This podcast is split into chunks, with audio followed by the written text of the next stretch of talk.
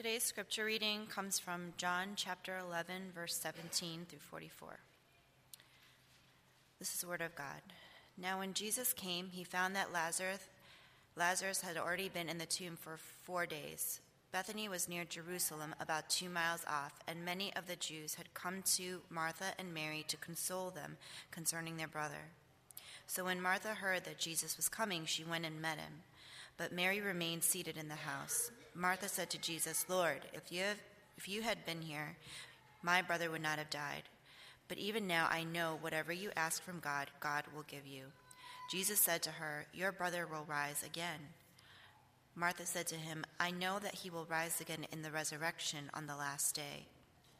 Jesus said to her, I am the resurrection and the life. Whoever believes in me, though he die, yet shall he live and everyone who lives and believes in me shall never die. Do you believe this?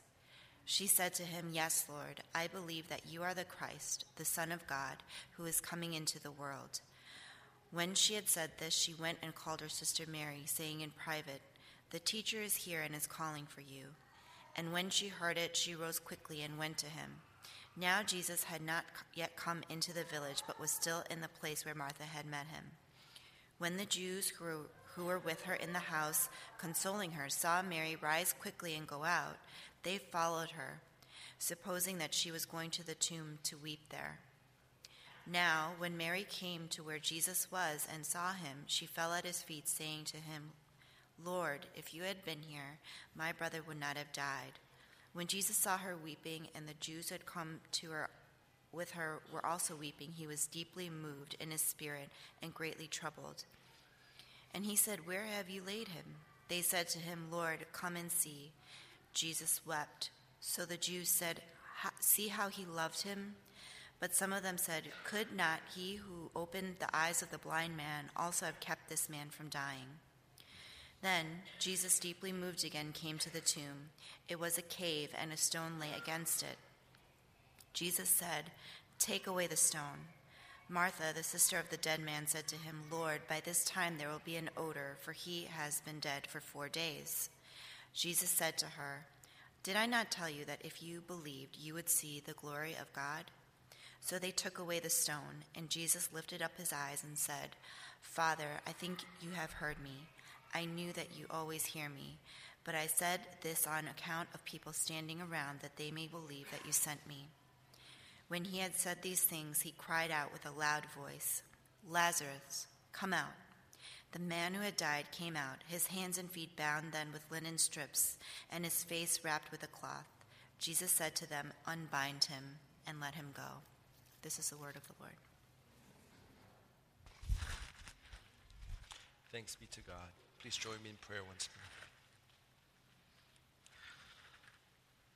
Father, we thank you so much for this time where we can come together as your people to worship you and to praise you, and to honor and to glorify you.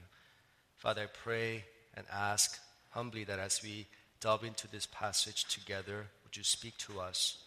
May our hearts be encouraged as we are once again reminded that you are the resurrection and the life.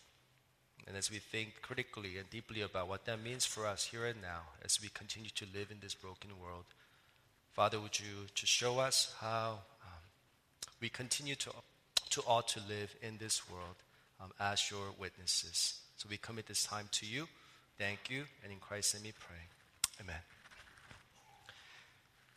It's been already one year since uh, Shine and I came to NCF, and I remember our first official Sunday was the first Sunday of February 2016, and can't believe that it's already been one year.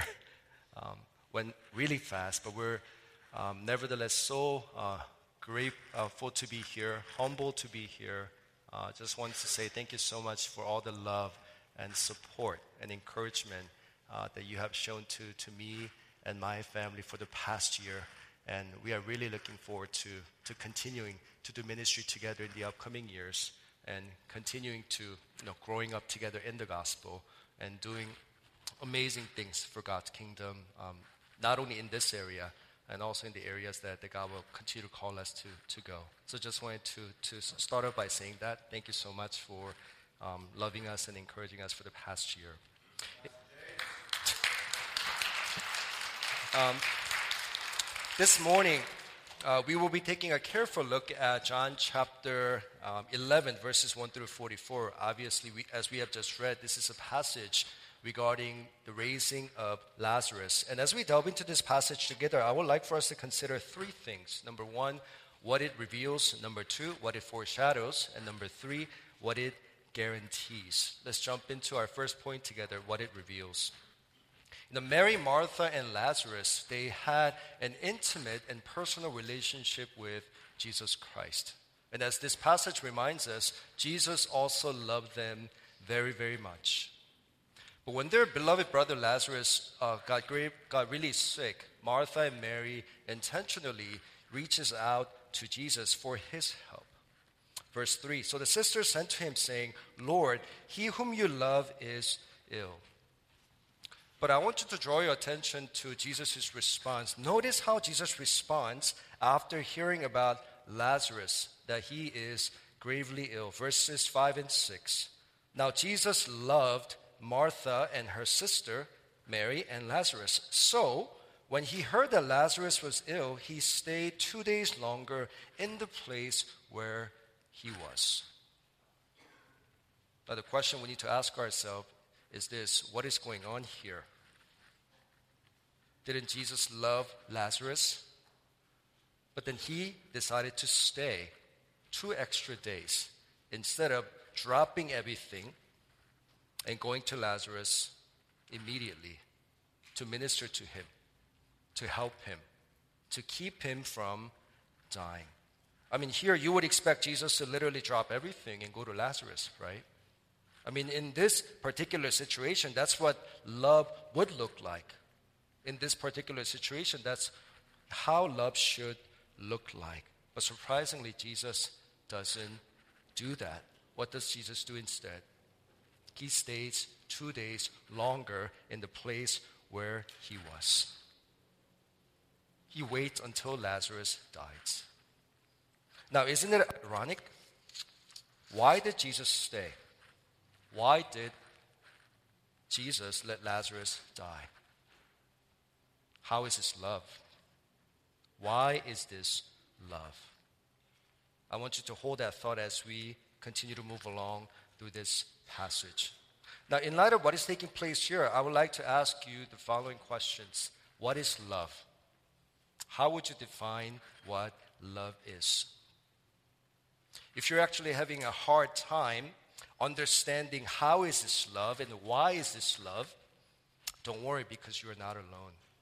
I'm sure many of you at this point are feeling uneasy and uncomfortable right now, trying to figure out how is this love and why is this love? And if Jesus really loved Lazarus, why did he stay two extra days? Why did he let Lazarus die? Love doesn't look like this. Love shouldn't look like this. I think the reason why this doesn't make sense for many of us is because of our own definition of love. If I were to ask you, how would you define love? I'm sure many of you will be able to tell me what love is in your own words and paint a picture of what love ought to look like and be able to differentiate what is love and what is not love. You know, this was a really rough week for, for me and Shine, especially Shine, because this past Sunday, uh, we received a message from one of Shine's younger sisters who's um, in the Philippines right now that her father um, collapsed and was, was gravely ill. And we had obviously had no idea what was going on. We were just desperately waiting for updates from Shine's sister. But thankfully, she was able to, to go to him and, and take care of him and was able to bring him to the nearest hospital where the medical professionals, um, they did whatever they can to, to um, stabilize his condition and thankfully, they were able to figure out that he had been exposed to dengue fever. And we were anxious uh, when we heard that he was struggling from dengue fever. And we weren't sure whether that medical facility in that remote island um, had, had you know, adequate um, equipment to be able to treat um, his, his condition. So we were really anxious and nervous. And there was, one, there was a point where we were frantically looking through plane tickets. Just in case, if things become worse, I mean, we were willing to drop everything and, and go. I mean, at least Shine. She should drop everything and go and be by, her, by his side and, and do whatever it takes to help him recover from this, right? I mean, that's what love should look like in this particular situation. I mean, the question that we need to ask ourselves is how does our own definition of love affect the way we see what love really is from this passage? I do believe that our own definition of love and limited understanding of what love is to us actually keeps us from seeing Jesus as loving in this passage. Why? He let Lazarus die. Oh, by the way, I just wanted to let you know Shine's father's doing better in case you're wondering. Um, I didn't mention that at the end. He is recovering uh, and is in, currently in a stable condition, so if you can uh, continue to keep him in your pr- prayers, uh, that would be greatly appreciated. Um, now, concerning this passage, John, pa- John Piper writes this What Jesus is about to do here does not feel like love to most people. Very few human beings think of love this way. Nobody thinks of love this way, apart from the Spirit of God changing our hearts to see what love really is in this text. Do not measure God's love for you by how much health, wealth, and comfort He brings into your life. Measure God's love for you by how much of Himself He shows you and gives you to know and enjoy through it all. Now, Jesus is showing us what love really is through this passage. And I do believe that He is also shattering our own definition and limited understanding of what love ought to look like. Now, to answer this question, why is this love? Warren Wiersbe answers this question in the following manner, and I quote God's love for you, God's love for his own is not a pampering love, it is a perfecting love. The fact that He loves us and we love Him is no guarantee that we will be sheltered from the problems and pains of life. After all, the Father loves His Son, and yet the Father permitted His beloved Son to drink the cup of sorrow and experience the shame and pain of the cross. We must never think that love and suffering are incompatible.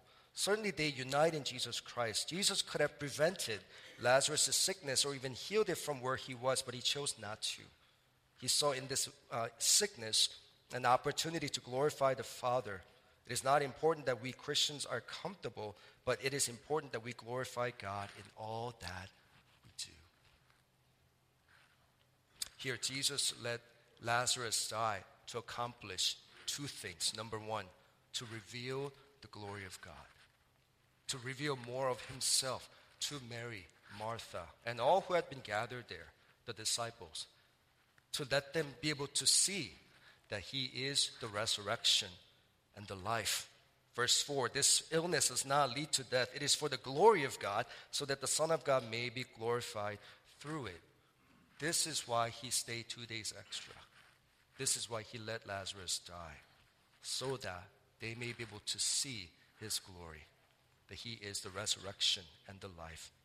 The second thing that he accomplished by letting Lazarus die was to awaken and deepen the faith of his disciples. Verse 15, and for your sake I am glad that I was not there, so that you may believe. So that you may believe that I am the resurrection and the life. Herman Ridderbos, in his commentary to the Gospel of John, explains this further when he writes this. Jesus puts an end to all misunderstanding by now stating plainly Lazarus is dead. He adds, And for your sake, I am glad that I was not there, so that you may believe. With these words, the salvific character of Jesus' manifestation of glory again comes to expression. He starts out on the journey knowing that the time in which he is the light of the world is running out and that his return to Judea will hasten this end. But he goes not for the sake of his own glory, but for the sake of the faith of his own. The delay serves to demonstrate the glory in all its splendor to them. Once more, before the night falls on him and on them, and their faith in him is severely tested. He continues to delay because before manifesting his glory, he seeks to unite his disciples to him on a level deeper than can be achieved by removing their sorrow over Lazarus. Jesus deals pastorally with Martha in a way strongly reminiscent of the course of his earlier encounter with a royal official. There too, a person in great personal distress turns to Jesus, and there too, the miracle is delayed, as it were. At stake in the encounter with Jesus is not just and not primarily that a man gets his deathly ill, Ill son back or a woman that uh, her dead brother. The life and resurrection of which Jesus speaks and that he imparts are more than that. It is this that the delay is designed to make us see. As you can see, Jesus did this in love for Mary, for Martha, and for his disciples, and all who had been gathered there to mourn the death of beloved Lazarus, that they might know him more intimately, so that they might believe in him even more deeply.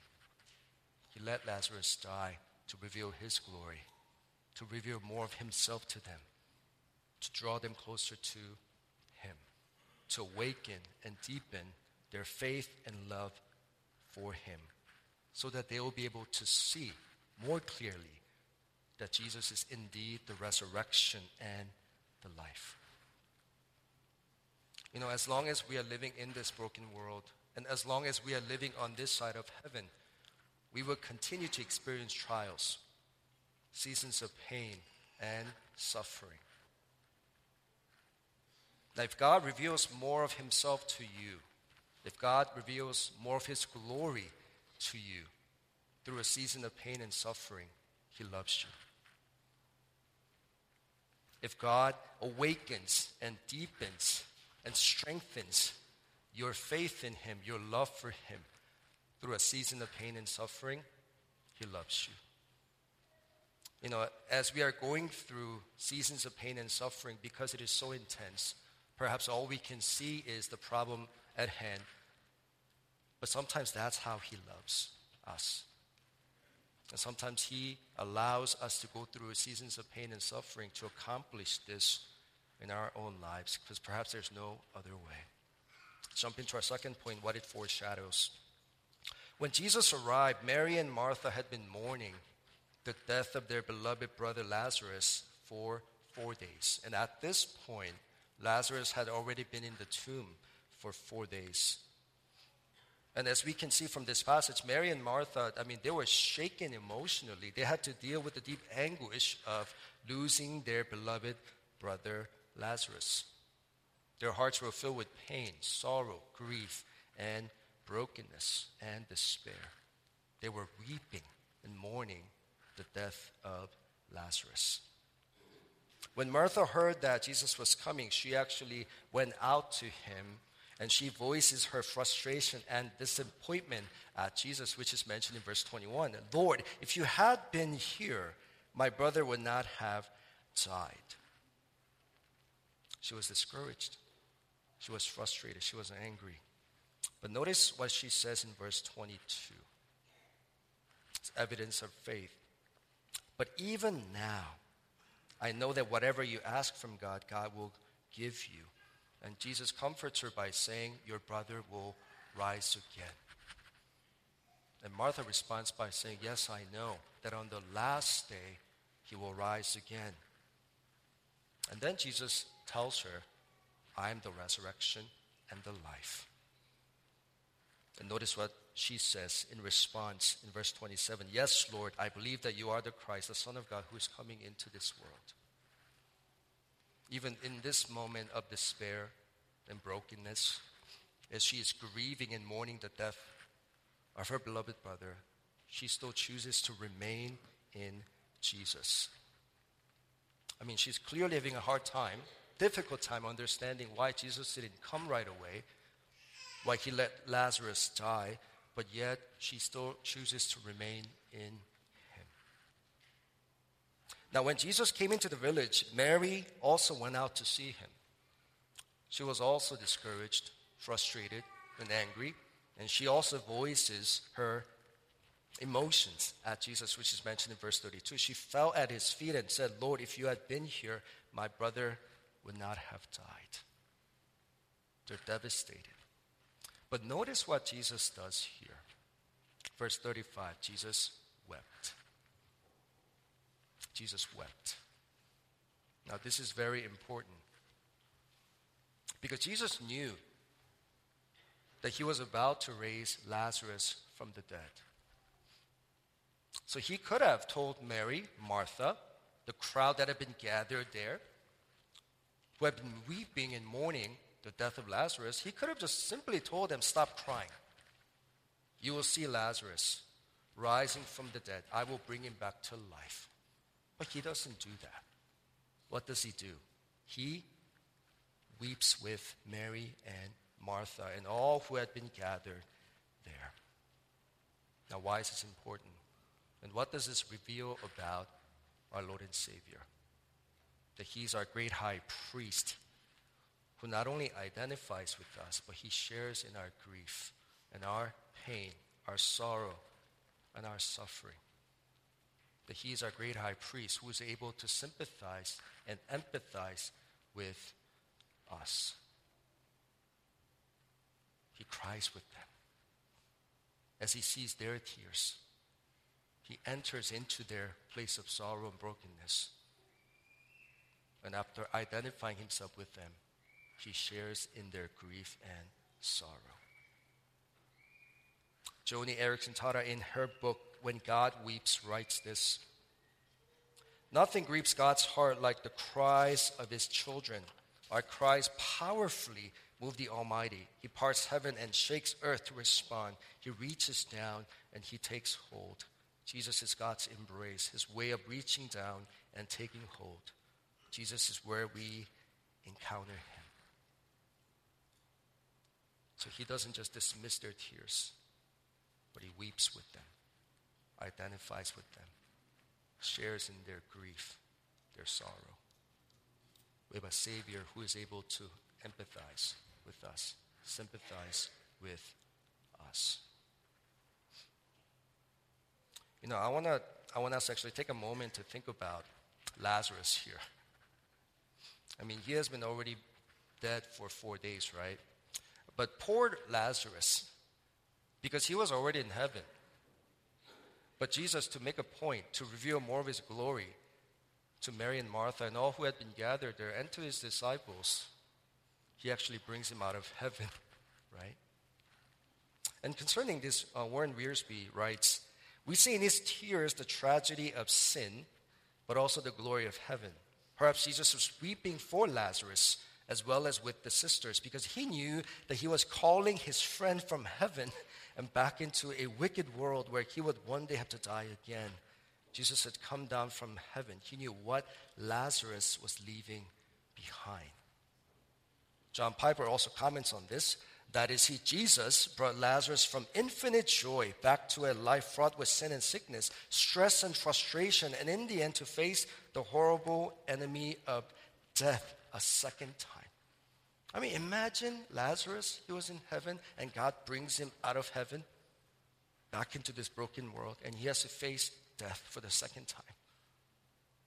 Try to put yourself in his situation, right? Poor Lazarus. Poor Lazarus, right? But Jesus does this to accomplish two things, right? To reveal his glory, to let everyone know that I am the resurrection and the life. And he does this to deepen and strengthen the faith of his disciples and the whole word gathered there. Now, I want to draw your attention to the Greek word for deeply moved. And this word appears twice in verses 38 and uh, 33 and 38. Now, when Jesus saw them weeping, in verse, verse 33 reminds us that he was deeply moved. And when he came um, to the tomb of Lazarus, verse 38 tells us that he was deeply moved again. Now, this word actually means in Greek anger, fury, outrage, emotional indignation. So, in that sense, Jesus not only experienced grief, but he also experienced anger. And the question is why? Why was Jesus so angry? What made Jesus so angry? What was the object of Jesus' anger? What was Jesus really looking at that made him so angry? Do you know what Jesus was really looking at? The presence of sin and death. Here, Jesus is staring at death itself. And as he sees what sin and death have done to the people that he loves so dearly, that makes him angry. Because this is not the world that he has created. And he sees what sin and death have done to his people. And it is devastating. It's caused brokenness. People are weeping and mourning. This is not how he was supposed to be. And when Jesus sees that, he gets angry. Herman Ridderbos writes Jesus' anger is directed not against unbelief on the part of Mary and those accompanying her, but against that which brought them to this outburst of grief, the death of Lazarus itself. It is not the weeping people, but the tomb that again evokes in Jesus this intense emotion of aversion and sorrow. The emotion is the revulsion of everything that is in him against the power of death. John Calvin in commenting on this very verse, he writes Christ does not come to the tomb as an idle spectator, but like a wrestler preparing for the contest. Therefore, no wonder he groans again for the, violent, for the violent tyranny of death that he had to overcome stands before his eyes. Staring at death and sin itself makes him angry. Makes him angry.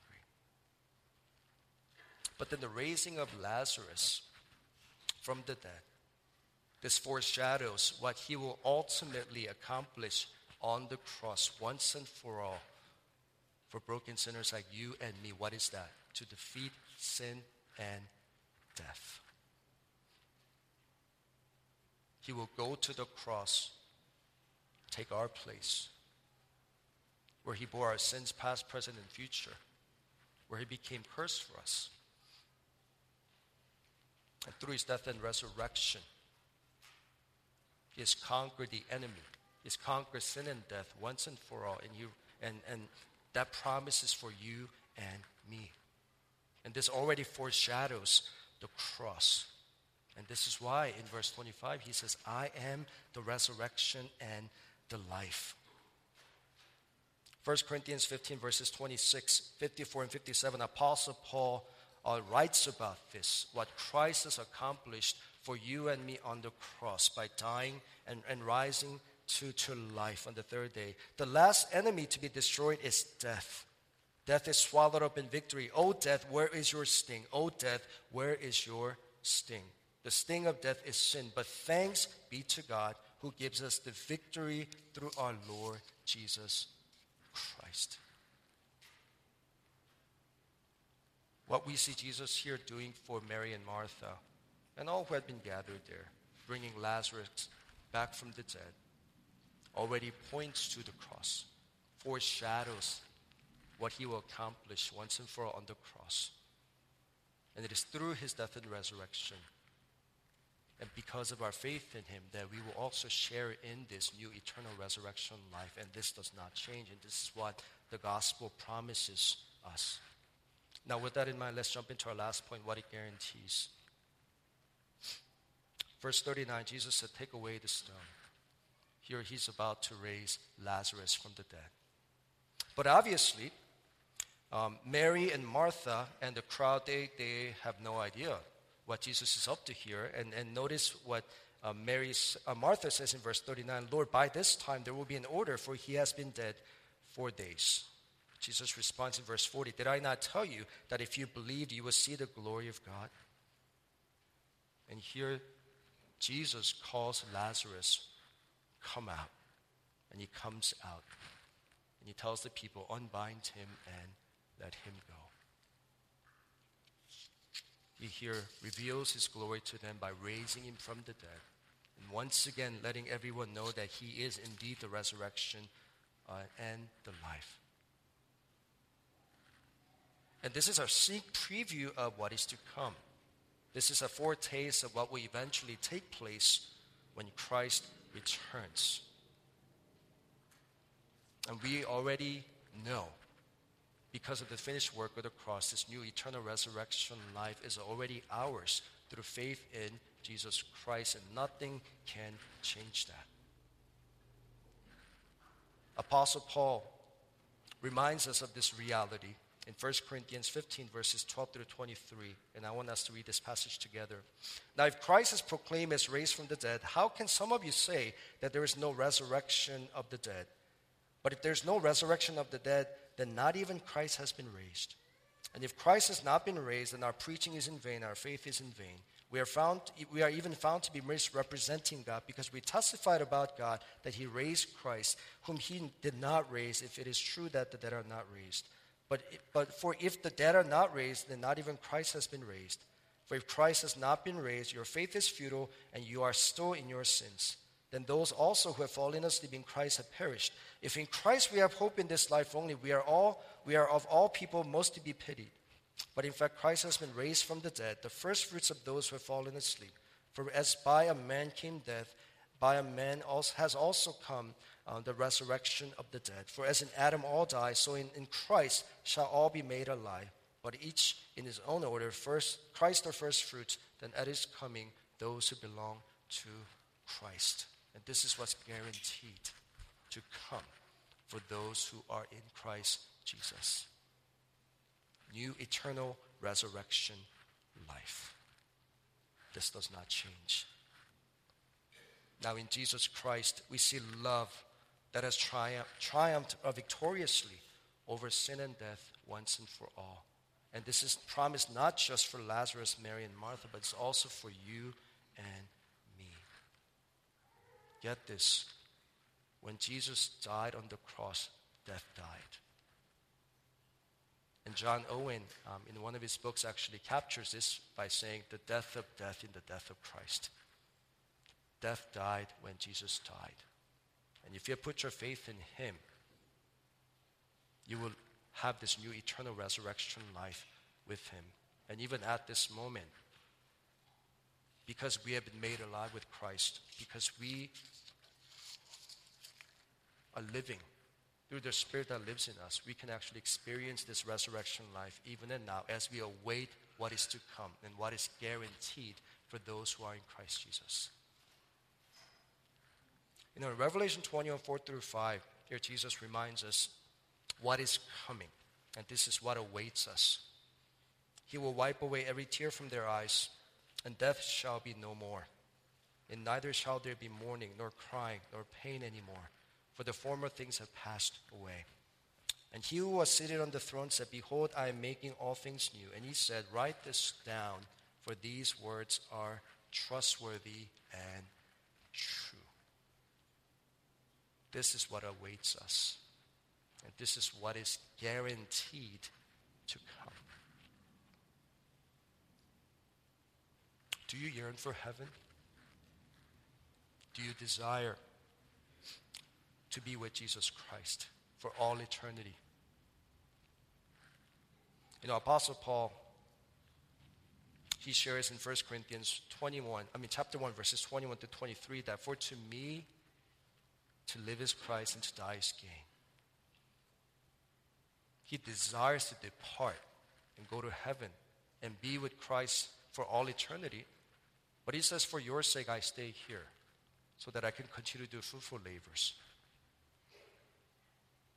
You know, when I see how broken and messed up our world is, more and more I yearn for heaven. I yearn for his second coming. When I see my parents, and when I see Shine's parents, their bodies breaking down, I yearn for heaven. When I see people battling cancer and fighting for their lives desperately, I yearn for heaven to come when I see children being exploited and sold and trafficked as sexual slaves, I yearn for heaven. I yearn for his second coming. When I see people that I love going through seasons of pain and suffering where there seem to be no answers, I yearn for heaven.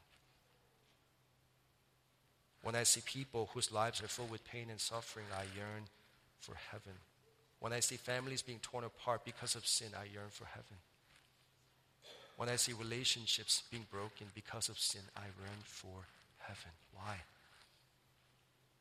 Because in that place, there's no, no room for such things. And that's where we are headed But as long as we are living in this broken world, and as long as we are on this side of heaven, and right now we are living in between the already and not yet. The kingdom is already here, but not yet fully. This is why we continue to experience the effects of sin in our lives and brokenness. We can't change that. But I wanted to encourage you by just reminding you, as the gospel promises, where we are headed and what is guaranteed to come. So, in light of that, knowing that, because your Lord and Savior is the great high priest who's able to sympathize and empathize with you in whatever you are going through, who happens to be the resurrection and the life, who happens to be the one who has conquered sin and death once and for all. Now, knowing that, let's continue to endure and persevere in faith in the places that God has called us to be. And let us suffer well, knowing that this is where we are headed, knowing what is guaranteed to come, so that when people see us, they will know that, that we belong to Him, so that we can also point them to the living hope, Jesus Christ Himself, so that they too can experience this resurrection life, even here and now as they continue to go through seasons of pain, sorrow, and brokenness, so that together we can yearn for heaven together and look forward to his second coming. Because on that day, there will be no more pain, no more sorrow, no more tears, no more death. And on that day, we will be able to spend eternity with him in his presence. And there's going to be nothing better than that. Let us pray.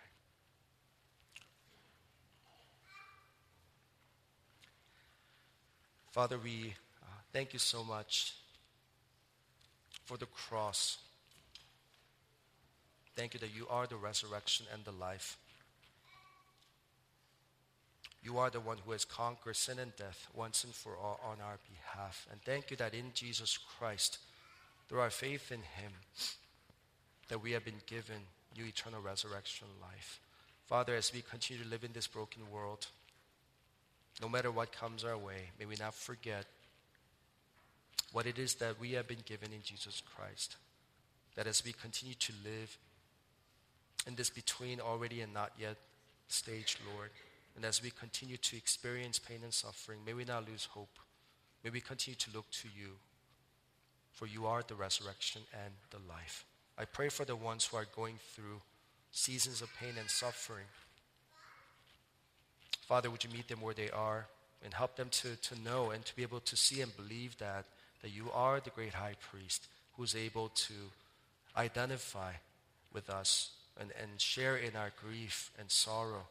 That you are the great, great high priest who is able to sympathize and empathize with us. But thank you that a day is coming where there will be no more pain, no more sorrow, no more tears, no more mourning, no more death. For you are making all things new. But until that day comes, may we continue to live faithfully, enduring whatever that comes our way, by looking to you, by trusting you, by clinging to you, Lord. Father, we long for your second coming, and we do long for heaven. But until that comes, would you help us to to be your faithful witnesses. Thank you. In Christ, let me pray. Amen. Let's continue to worship God as we give our tithes and offerings. Uh, if you're visiting us for the first time, uh, please do not feel obligated to give.